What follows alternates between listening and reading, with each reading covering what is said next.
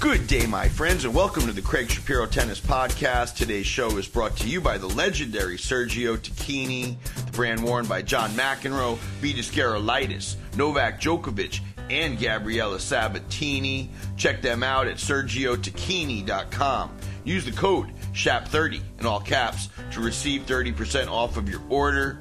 We have a very special show for you today. He grew up in Delaware, played football and baseball, and studied creative writing at Johns Hopkins University.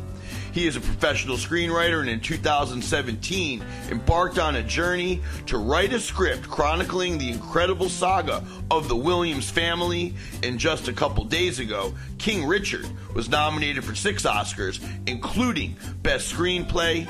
The screenwriter, Zach Baylin, is today's guest. So hang on a second. So you're, you're nominated for one Oscar, but you're up for two.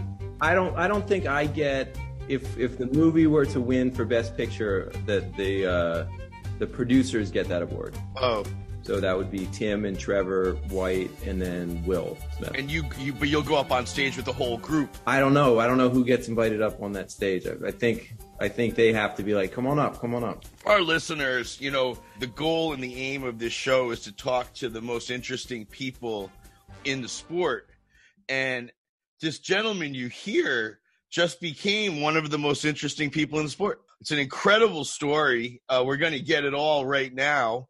And we have a personal connection, which, you know, I've known about this project for quite some time. So it's just a thrill to be here. This, uh, Oscar nominated screenwriter of King Richard, the the never had been told story before of Richard Williams and the journey he took to bring Venus and Serena to pro tennis into prominence, and that is Zach Baylin, my man. Thank you so much for coming on the show.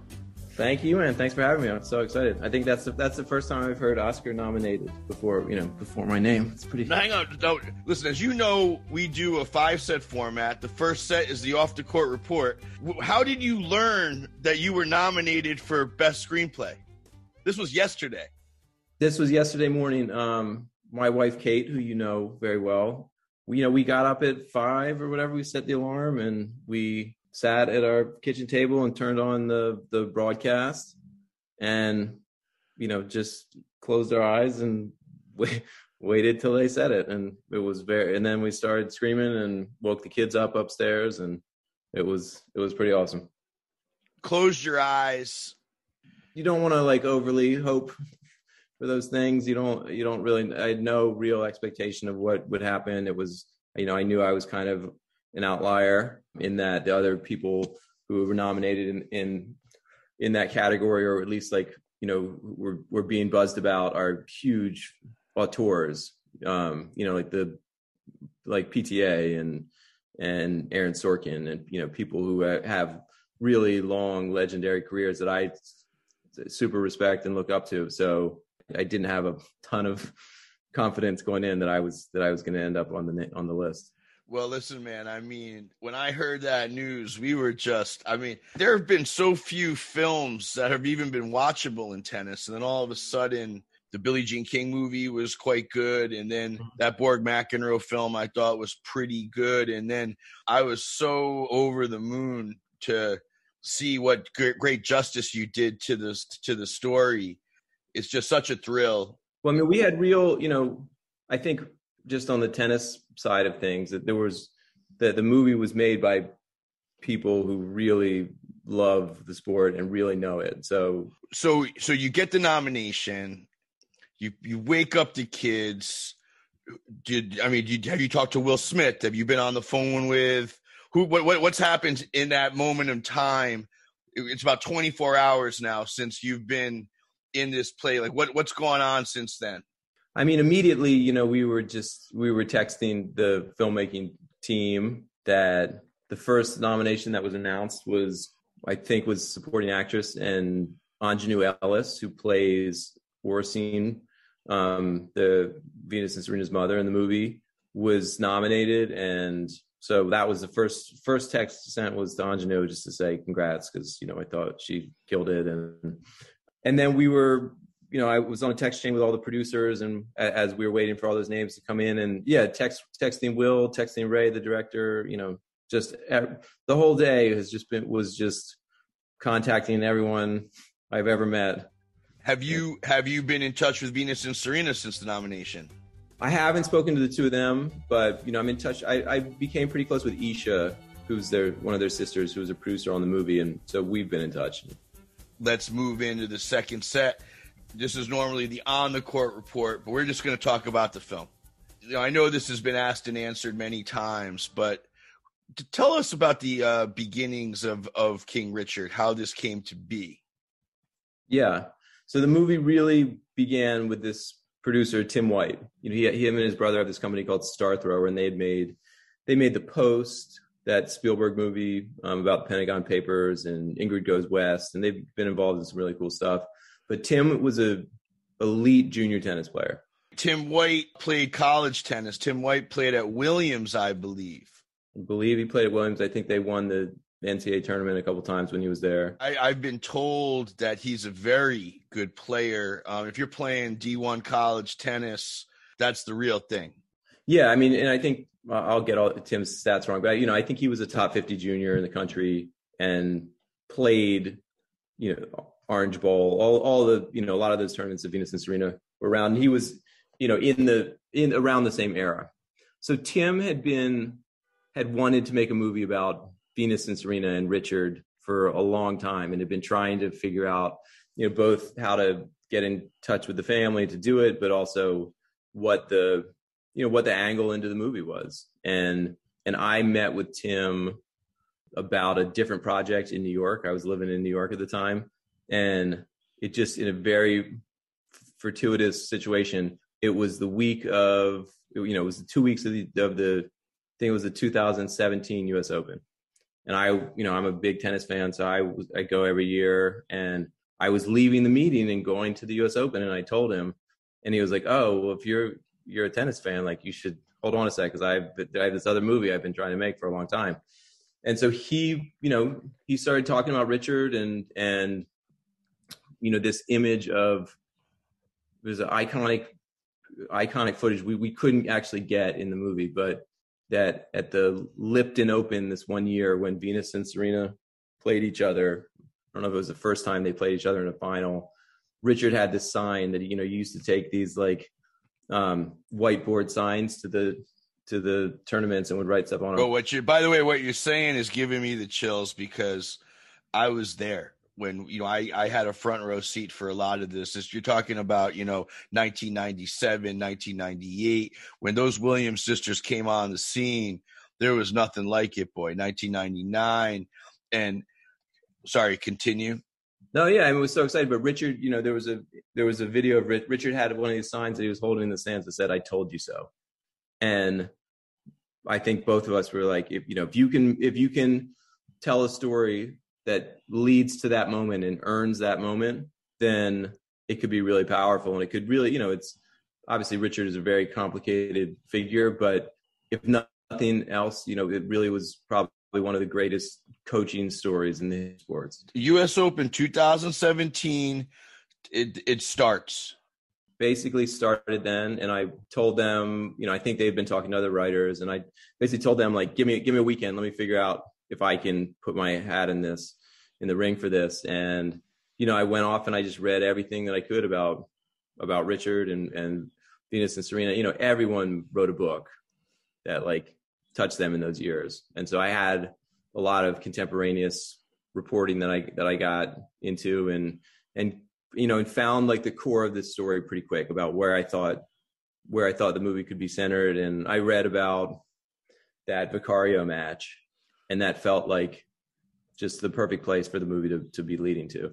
Uh, ladies and gentlemen, uh, kings and queens, this show is a, is just a full blown spoiler alert. So if you haven't seen the film, the film bookends on Venus's first tournament, and um, she essentially gets uh, medical timeout at bathroom break to death she was winning the match and she got iced by Arantxa Sanchez Vicario mm-hmm. and, and and ultimately loses the match. But that's how you. It's a very clever way of telling the story. Um, you've said in other interviews that you did not want to just become a, a highlight reel.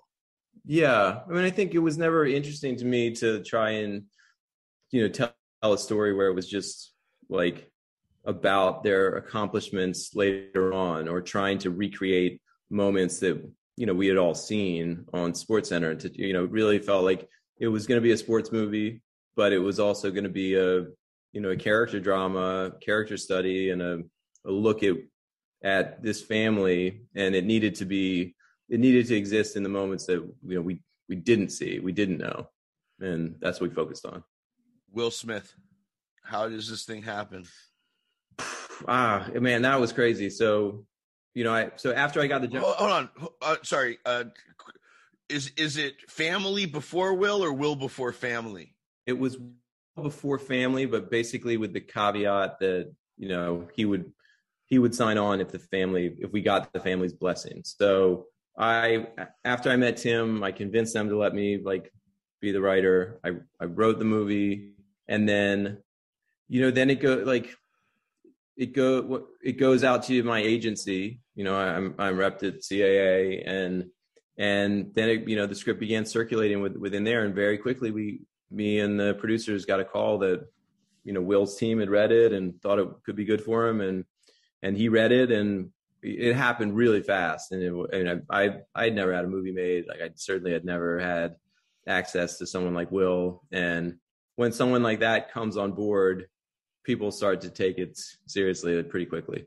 Will comes on board. Now did you did, did you have a conversation with him or he simply reads the script and says i'm in now you got to go get the, the williams family to sign off yeah essentially i didn't meet him until much later. Okay. That you know he was in contact with the producers and yeah if you know that it was a role that he was really excited about and if we could get the family to you know at that point it was not about necessarily having them involved in a creative capacity but just knowing that they were going to be supportive and and and I knew I needed to interview him too because there was a lot of you know Richard obviously was really forward facing there was a lot of stuff about Richard that I could get my hands on not as much about Oracene and so I really needed to sit down and talk to her 2018 you you lock in a meeting with Isha Price yeah essentially so we Tim, the producer, and I went to the U.S. Open. It was, I mean, it was it was cool. It kind of bookended this whole thing. But we went to the U.S. Open in 2018 and and got a meeting with Isha. I think it was like Venus and Serena were playing. They were in that tournament. I remember they were they were playing on the same day. So I think they both played that opening that opening day, and then we met with Isha. For our listeners, Isha Price, uh, the sister of Venus and Serena. That's right, and she Isha also works as like, like a you know she's the lawyer, but she also works as you know as, as kind of manager for the for some of their um, other like ancillary things. And so we met with her on Tuesday after you know Venus and Serena played, and she agreed to read the script. And so she read the script that night, and we you know it was very nervous evening of waiting to see if one if she would even get back to us or what her response would be. But you know we got a call the next day or the day after i can't remember and she said like you know the script is good. We like it. If you if you're willing to like to sit and do some interviews with us and hear some other stories we'd like to be a part of it. So then had we had this pretty incredible experience that that 2018 US Open was the Open where Serena eventually played Osaka in the finals, and uh, you know the record was on the line, and and so leading every off day that they had leading up to the to those finals, I sat with with Isha and their mother and and Venus was calling in and giving and we went through the script and you know I heard their stories and got notes and and then by the end of the tournament they said okay let's we're gonna we're gonna do this movie and they and I went to the I got invited and I went to the finals with them and just hearing this is incredible. It was unbelievable. I cut you off. Um you get to the back end of the tournament. They've given you the green light. Did you speak to Serena during the tournament? I didn't speak to her during the tournament. I didn't speak to Serena until much later, but you know, we spoke to spoke to Venus and spoke to Isha and spoke to you know we met at all these different hotels around you know Manhattan like while they were bouncing around. And you might know there's this incredible. I got the funnest part of all this for me. I was like I'm a huge tennis nerd and like and we took a bunch of meetings at this tennis club in Midtown Manhattan that I can't remember the name of it, but it's like it's like you go into an apartment building and then you go underground. And, you went to the River Club, the River Club. It, it was the River Club, and yeah. there's you know four like beautiful courts in the back of this place. It's the you know it's all tennis memorabilia, and we're in this meeting, and Jimmy Connors was like having lunch behind us, and at that point I was like, holy shit, I can't believe this is this is happening. And then yeah, then by the end of that week, the end of those two weeks, they said let's do it, and they gave Tim and I tickets to the finals, and we sat in the family box and like and watched that match, which was you know obviously that was a crazy sporting event and never seen anything like it.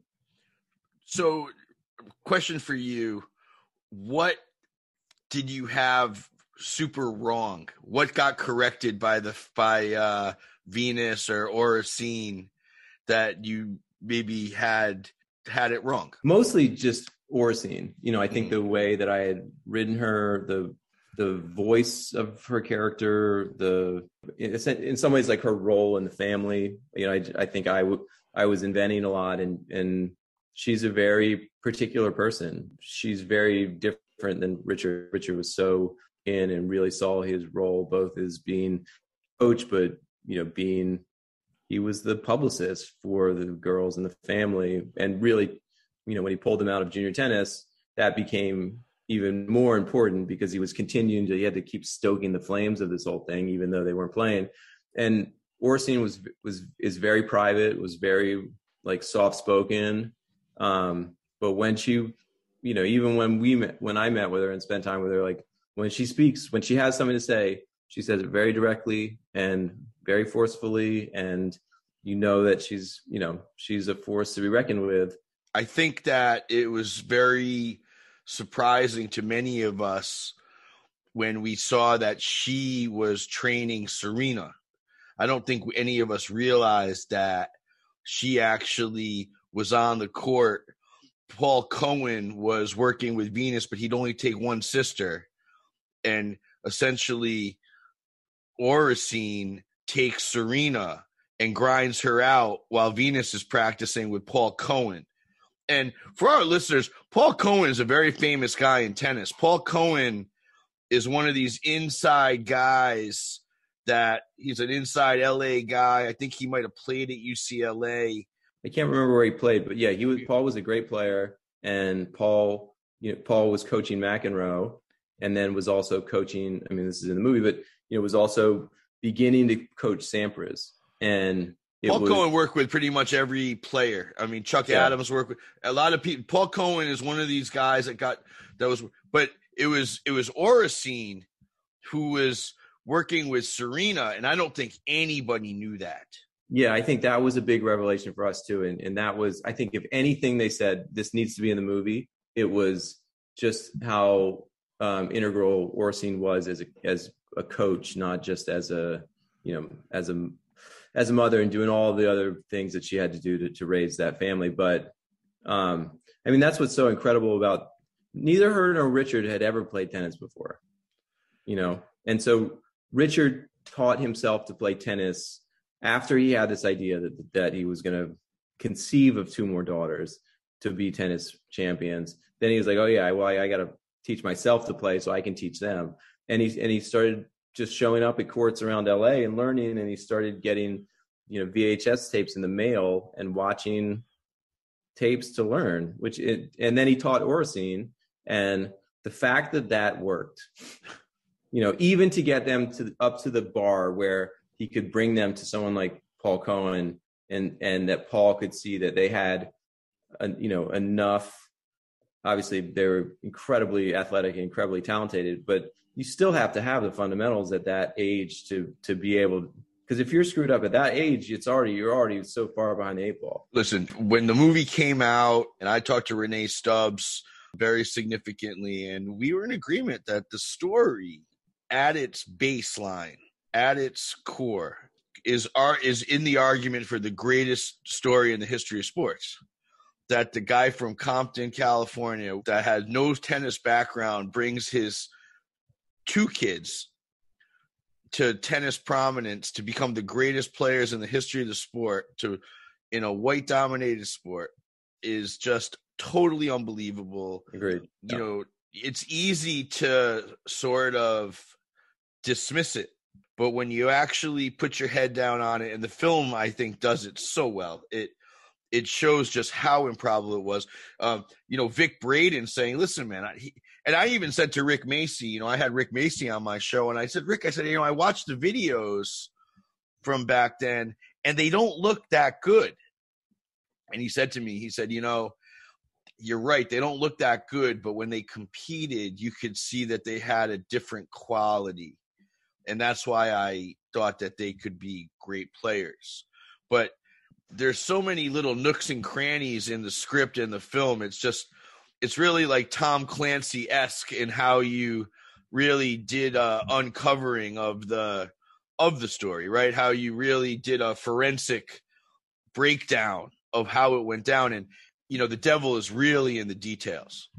Well, I think thank you. I, I mean, I think back to the fact that you, you were saying before about the tennis veracity in the movie, and that it was really made by people who really love tennis and really wanted to those things to be accurate for you know we didn't want the real tennis community to watch it and call bs on anything. And um so you know down to the specificity of like the rackets that venus serena played with.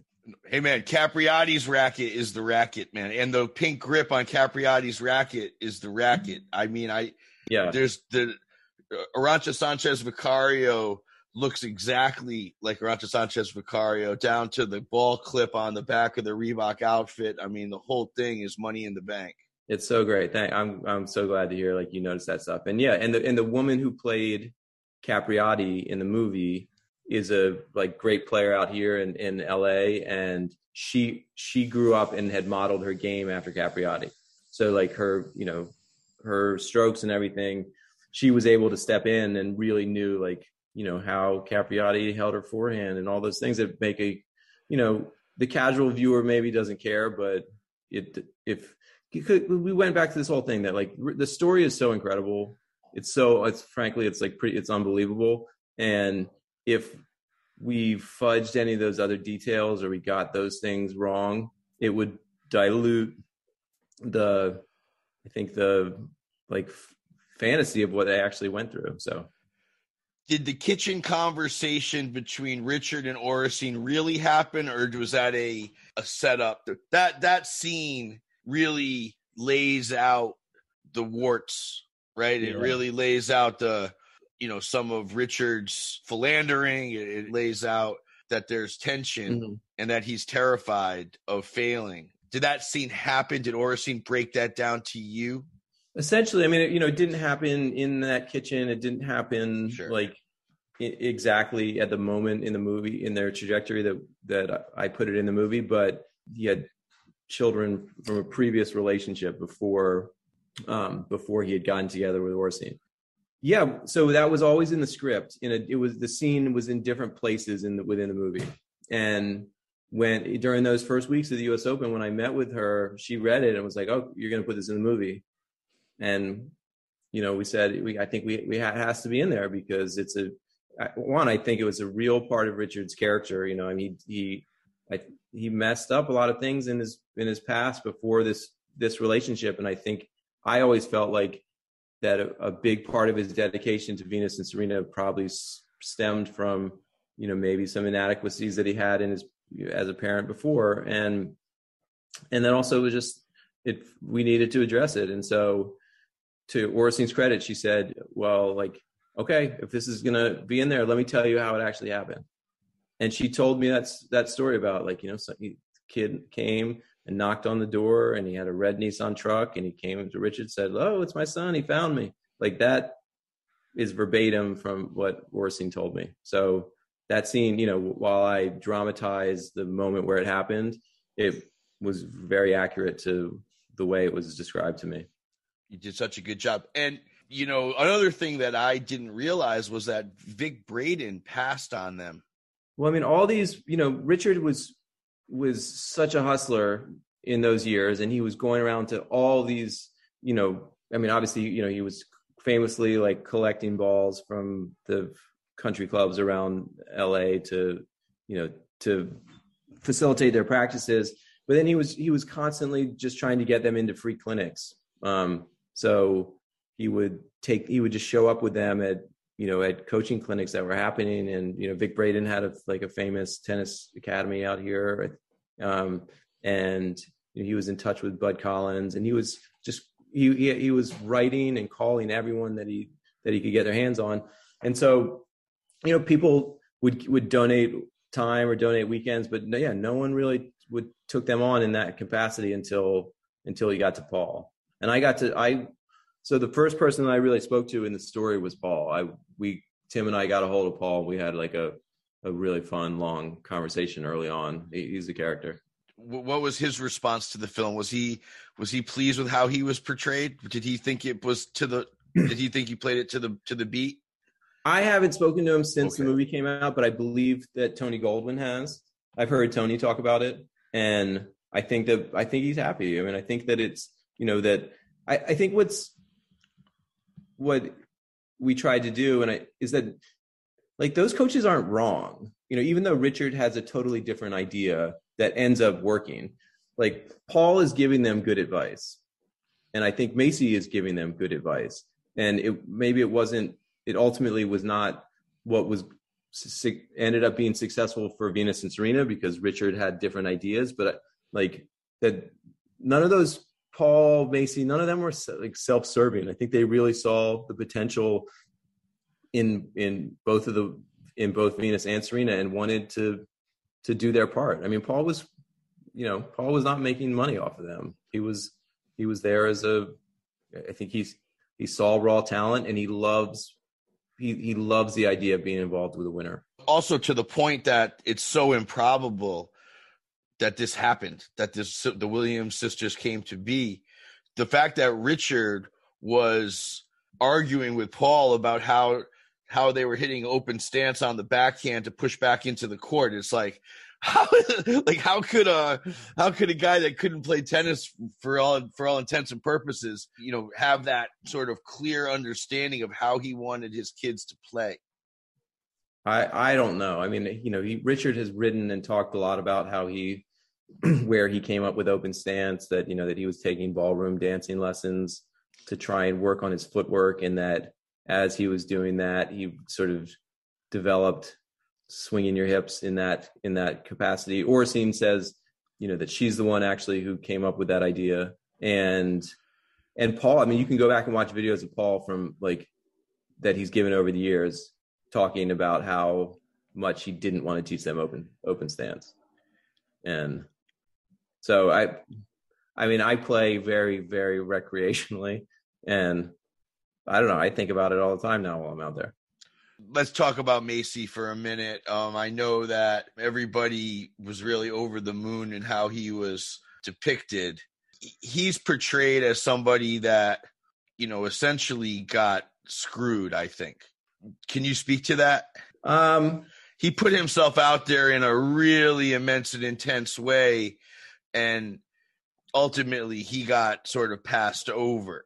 Yeah, I mean, you know, we don't quite get into there was once they got down to Macci's in you know in the early '90s, and they were there ultimately, like cumulatively, they were there for for three or four years. But during that time, Richard also at one point pulled them out, and they went to Bollettieri's. Um, Richard would, you know, this alluded to in the movie, but Richard would hire his own hitting coaches to come and like practice with the girls kind of behind Rick's back. And, you know, I think they have a Rick from I, have heard a voicemail that Rick left the producer yesterday and like, you know, Rick and Richard had not spoken for 20 years before this movie came out. And now they're like they're reunited and it's amazing. Rick keeps saying he's my best friend. I said, Rick, how could he yeah. be your best friend? It seems like he really stuck it to you. And he said, and he said, "No, no, man, you know, it wasn't like that." And I was like, "Okay." Yeah. I think they I think that they are very alike in a way. And I, I don't know the full financial situation of what happened later, but I, I do believe that Rick was, you know, made whole in some way. Oh, is that right? Yeah. They they they, uh, they did something there. I think so. I don't know the details, but I think I think he, you know, he, he did okay. And that but uh, yeah, I mean, I think that um Richard in a lot of ways was I think he I think he really loved Rick, but I also think that he was never going to put Rick's needs des- or desires in front of his own. Correct.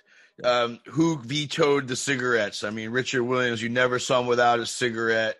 I can't remember what brand he smoked, but I have a very distinct memory, and I've told you this of of seeing him and Vince Spadea's father and Jim Pierce, Mary Pierce's dad, all shooting the shit outside of center court at the Lipton at Key Biscayne, and Richard was smoking cigarettes. And then I asked Rick Macci, I said, you know, I said, I I I, I kind of missed the cigarette in uh, Richard's hand. He said, you know, he used to put them out. We have to clean them up off the clay court. He'd put them out right on the courts. I was so sad that I got cut because that that was in the first you know drafts of the script that every, he was never in a scene without smoking a cigarette and now I'm forgetting what he smoked. He smoked menthols, and essentially we were. You can't. It's really strict. You can't have smoking in a in like a PG-13 movie. It's it's crazy the, the way the ratings work because you can you know you can decapitate someone but you can't have two people like have sex or you can't have them smoking it's all screwed up but yeah the the because it, it really led to the end of the movie like you know where, where richard is watching venus play that her match against Vicario, he you know he was like we have it depicted. He was not in the stands, but in reality, he was watching. He was chain smoking with the like broad you know the t- the broadcaster he was watching on like a little closed circuit TV, and so that's how it was in the original part of the script, and we we had to cut it all. That was sad. Well, also, you know, to me, the the cigarette uh, it also helps reinforce the fact that this guy could never like he's as far removed from from from building a pro athlete that he yeah. chain smokes. yeah, yeah, exactly. And then yeah. it's just so like I mean, it's, it's so antithetical to being in a you know at a tennis tournament. It's like I love that about Richard that he because Rick told us this too that like the way Rick got in touch with with Richard again after 20 years is that he reached out to this janitor that that he knew Richard was friends with back in the day. That Rick had that guy's number and said, "Are you still are you in touch with Richard?" He's like, "Yeah, I talk to him all the time." And that guy gave Rick Richard's number, and that's how they connected. But that you know, Richard, he was obviously a very wealthy man at that point. He had you know he was rubbing shoulders with these celebrities, but he would much rather hang with like the grounds crew at the at the tournaments what was it like being on set? It was really exciting. I mean, obviously, the experience of just seeing the script come come to life in that way was yeah, it was exhilarating. It was also it was, it was rare. I don't think that a writer in my position is usually included on set all the time like that, but because I had become close with the family and because I had done all the research, you know, I think I, I had carved out a necessary role and then I became, you know, I got had gotten really close with Ray, the director, and it was amazing. And there was also this huge tennis perk component of it because we were shooting it, you know, ninety percent of the movie was at a tennis court somewhere, and we had this great tennis coach, ex player named Eric Taino. Yeah, you had Eric Taino out there. Yeah, yeah, yeah. Eric Taino, uh, I think All American, great, great player. He yeah, was he, your he was your tennis consultant. Yeah, he was basically like the tennis teacher for Demi and Saniyya, the actresses who played Venus and Serena. And then, he, then he also became basically like functioned as our like stunt coordinator. So he helped craft the tennis points, but he, and he was out there every day. And then, so I brought my racket to set every day and would just, when Eric was trying to go to lunch, I would be like, no, no, you have to stay out here for the movie. So, and hit with me for half an hour. Did you work? Did you, did you get better? I got a lot. You know, Eric is you know when you play with anyone who's so much better than you and you know he he coaches so he he'll put the ball right in front of you right where and and then you feel like you're you're amazing i got a lot better playing for the movie because i ended up getting to play with tim a lot just because if Tim needed a script meeting, I would say, okay, I'll do it, but you have to, it has to be on the court and you have to hit with me for an hour. That's a great and, experience. So yeah. every time you get a chance to play up is fantastic. Yeah, yeah. So I've gotten worse since after the movie. I, I watched the behind the scenes, and is Will a method actor? Did he stay in character throughout the entire like time you guys were shooting? He wasn't a method actor. We had to call him Richard Williams off set and stuff, but he, he was he was when the cameras turned off he was Will Smith, but he would talk in that accent constantly. And I think it was just a way for him to, you know, to make sure he was locked in all the time. And, um, you know, he, but you would go and talk to him in his trailer about, you know, notes on the script or something. And you were, he was affable. He was, you know, the guy who you think Will Smith is. But a lot of times he would just keep talking in that accent. And it was pretty, it was it was but I mean it was really impressive. It was also like hilarious. What has your contact been with Serena? Not a ton, you know. Uh, that Serena came to set once. Um, you know, we we hung out a little bit at the at the premiere, but I spent a lot more time with Venus. Um, and so uh, Ray, the director, and myself and Tim, the producer, went down to uh, to Florida and spent like a weekend down there going over the script with her and and Oracene, and then we were just in touch a lot more about. No, I mean, part of that is just you know she's a the movie is much more about her than it is about Serena, and she's awesome though. I we like very much enjoyed time with her. She would she never agreed to hit with me, but um, beyond that, it was great. Let's move into the third set. This is the portion of our show we talk about your career where does your writing career begin? It really got finally going uh, in New York. I, after college, I started working in film production. So I, I worked on set, building sets, and doing props in a lot of different shows. Like, you know, I worked on, I did like three seasons of Gossip Girl on a prop truck. And I was writing that whole time. But I mean, explain to our listeners what that means that you were doing. You were you were on a prop truck. What does that mean? That's I mean, like that's like you're working with your hands. You're like lugging stuff.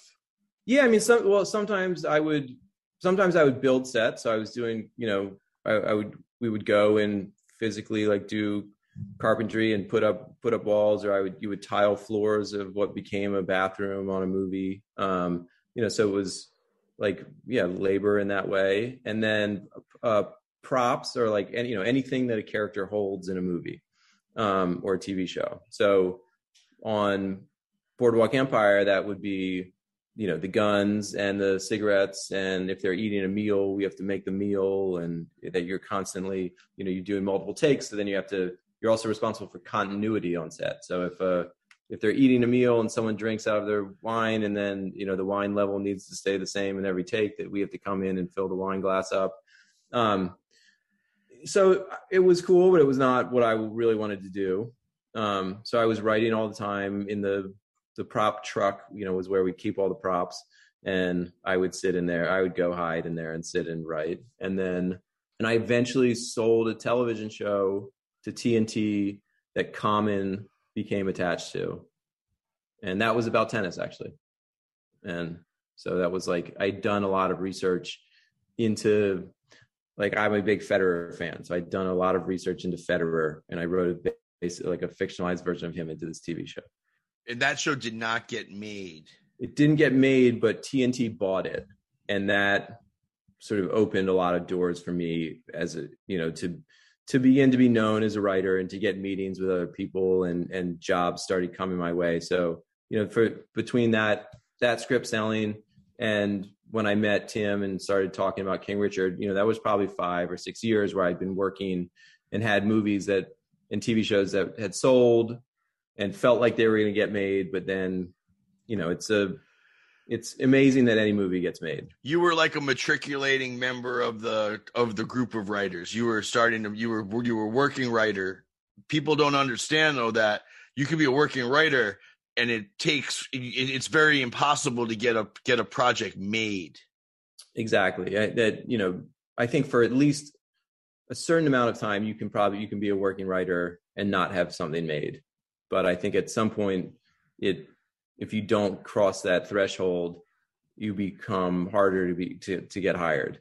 But yeah, the the amount of stars that need to align for any show or movie to get made are just it's it's unbelievable which is why a lot of bad movies get made because if you if you have an actor who is available and a, and there's financing behind a movie idea even if the script isn't necessarily 100% then they're saying like we're never going to get this window where you know where Brad Pitt wants to shoot a western right now and you know we have the script it kind of sucks but we're he'll do it and I think things things kind of get forced out in that way. Well, listen, my man, the fact that you made a movie about tennis, about the Williams sisters, that got nominated for Best Picture, that you got nominated for Best Screenplay is one of the greatest things that's ever happened to anybody I ever knew. I mean, it is just incredible. Thanks, Greg. Yeah, I mean, I, I can't believe it. Listen, man, I gotta tell you, I know you played football. You don't have a lot of size you got to tell how did you end up how did you end up playing college football i was fast and i could catch that was my i was like a you know i was like a wes welker type johns hopkins i went to johns hopkins i played football and i, and I played baseball there for a year and yeah i was just you know i was fast i was like a good route runner i had a great coach this guy chris oganowski who was who went on he coached he like helped chip kelly a bit with the Eagles and um and yeah, I mean, I don't know. I loved it, man. It wasn't and I it was a small it was a D3 school, so I wasn't I wasn't out there against monsters. Are you you're are you a Maryland person? Uh, no, I grew up in Wilmington, Delaware. Um, so not too far from Baltimore. But then I had a lot of family that also lived in Baltimore and had and had gone to Hopkins. So it was there was some family connection there. I grew up going to a lot of Orioles games. So you went to Johns Hopkins on a football scholarship?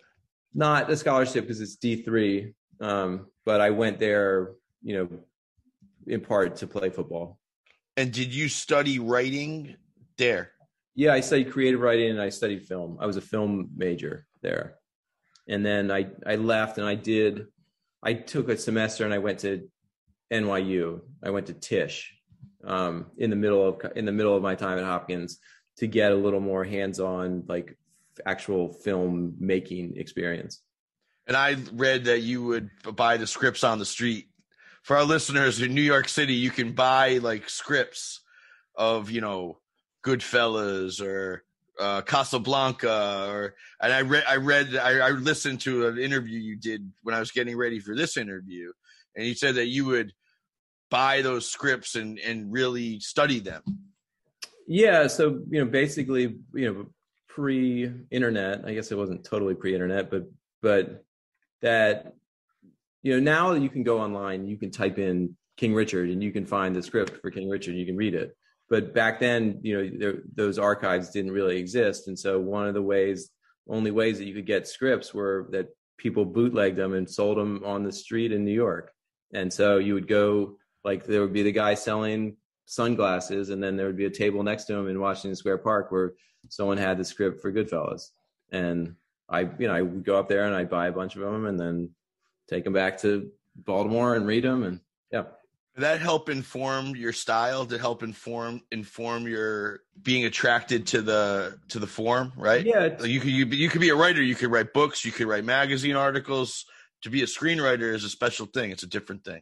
Yeah, it's different. I, I always knew I, you know, my interest in writing was really specific to screenwriting, even from bef- before that. But I, it was, it was really informative to just see how a movie translates, or you know, to actually look backwards and say, okay, how does, you know, how how does a writer actually depict on the page how a camera moves, or how you know how one scene gets cut into the next? Because it's it's not intuitive all the time and you're not really supposed to there's a lot of rules kind of but you're not really supposed to tell the director what the camera movement is. But there are ways to imply how you think a, a, a scene should should be shot and and it's kind of a it's a delicate trick in writing because you don't want to you don't want to tell the director how to do their job but you also you know you sort of do.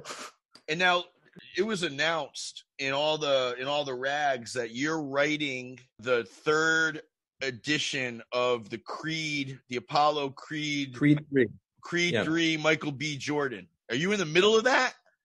That's shooting right now okay. in um, in Atlanta, and yeah, it's Creed three, and Michael is you know starring as Adonis again, but he's Michael's also directing the movie, so it should be it should be cool. It's a like a obviously they've what they did kind of reinventing that franchise. I mean, everyone loves Rocky. Everyone yeah, loves Rocky. And Ryan Coogler, who you know, Ryan created Creed, but Ryan went on to direct Black Panther, and he's just a real genius. And um, yeah, that's going to be a good movie. It's going to be a good one. Let's move into the fourth set. This is the 10 ball scramble. I say it, you just say what comes in your mind. We go quick, okay? All right. Writer's block. I don't really get it. I just keep working. Your favorite movie? Mm, maybe Boogie Nights. Your favorite script? Michael Clayton. Why? It's just the writing of it. It just flies off the page, and it's like you don't really uh, get to see a character who's really that morally complicated, but uh, but it still gets to be a hero in the movie. Your favorite book? Um, Youngblood Hawke. Tell us about Youngblood Hawke. Youngblood Hawke is a Herman Wouk book about a writer who moves out to Hollywood and gets corrupted. Will Smith. Exactly who you think he is. Hugely generous, huge personality, extremely charismatic, and like hugely a, a enormously hard worker. Where are you watching the Super Bowl? I'm actually I'm going to it. So I mean, membership has it. I mean, you're in now, baby. I'm you go to the Super Bowl. I know. I'm very, very lucky. the, uh, Warner Brothers gave the director and I tickets. So, who wins that game? The Rams. Favorite tennis player growing up? Agassi. Favorite player now? Federer. Yeah, you already said it. Is there anybody else you'd like to see now? Roger's just about taking his last turns around the sun. Is there anyone else you, you enjoy play, watching? Um, I mean, it was really exciting to watch Nadal win that win that tournament. Um, I like I'll pronounce it wrong. Dominic uh, Thiem. Is that a team? Dominic Team. Team. Yeah. Um, like Dominic Team. He's hurt. Uh, yeah. Your current racket. What are you playing with? I have a Wilson Blade. What color is that one? The green with the black. Yeah, I I just got a new one because I I smashed my racket the other day. I'd never done it before, but stupid. Smashed your racket. Yeah, I was playing. I I was screwing up, and I I threw it against the fence, and it broke. Uh, size of your grip. I don't even know actually, to be honest. You got to know that, man. Next time, yeah. you can't be on the show and not know the size yeah. of your grip. I know. It's pathetic that's where I get lost. I get I I have a tennis person. I got Eric Taino to like tell me what my string tension needed to be and everything. So I just go to this place and I and I bring my racket and I say whatever Eric says I should get, put it in there. My man, you're like one of the top guys in tennis right now, and you don't even know what's going on with your racket. I know. I got to get out with you. you Let's move into the fifth and final set. This is the king of the court.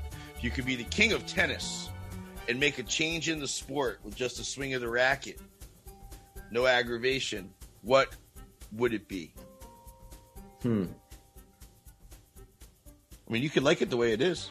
Yeah, uh, I'm pretty happy. I really, you know, I can watch a five and a half hour match and feel pretty, you know, pretty gripped to it the whole time. I have a lot of problems with my game that we can talk about, but listen, um, like I said earlier, what a thrill to you know, it's it's so amazing what has just transpired. Now, do you own your tux? Do you uh, do you what, what's happening? You gonna you gotta buy like a like a like a three thousand dollar Zegna tuxedo? Like, what are you gonna do for the night of the Oscars now? What's the plan?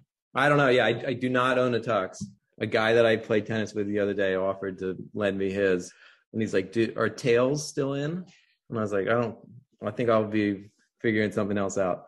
I don't know. We we have a Kate, Kate, my wife and I have a friend who's a stylist who's going to help us out. So My man, this is just the most exciting thing of all time. Zach Baylin, the screenwriter of King Richard. For everyone who hasn't seen it, if you're listening to this and you haven't seen it, I know you're going to watch it now. So I know that that the movie is no longer on HBO Max. Where can the film be seen? You can find King Richard anywhere where you rent movies on Apple's Apple iTunes, Amazon Prime, anywhere like that. I believe that HBO may bring it back for like a limited window. Um, so we're hoping it'll be back on HBO Max and also back in theaters for for a little bit. Zach Baylin, uh, we have to get on the court. I know. Post haste. Uh, please say hello to your uh, lovely wife, and you are released. Thank you, man. This was a, was a blast. Thanks for having me. Huge thank you to Zach Baylin, and best of luck at the Oscars. Thank you to Sergio Tacchini. See them at sergiotacchini.com and use my code SHAP30 at checkout to receive 30% off of your order. Max Loeb edited the show. Our music is by Brian Senti. We'll be back next time with more of the most interesting voices in the sport. Until then, I'm Craig Shapiro, and you are released.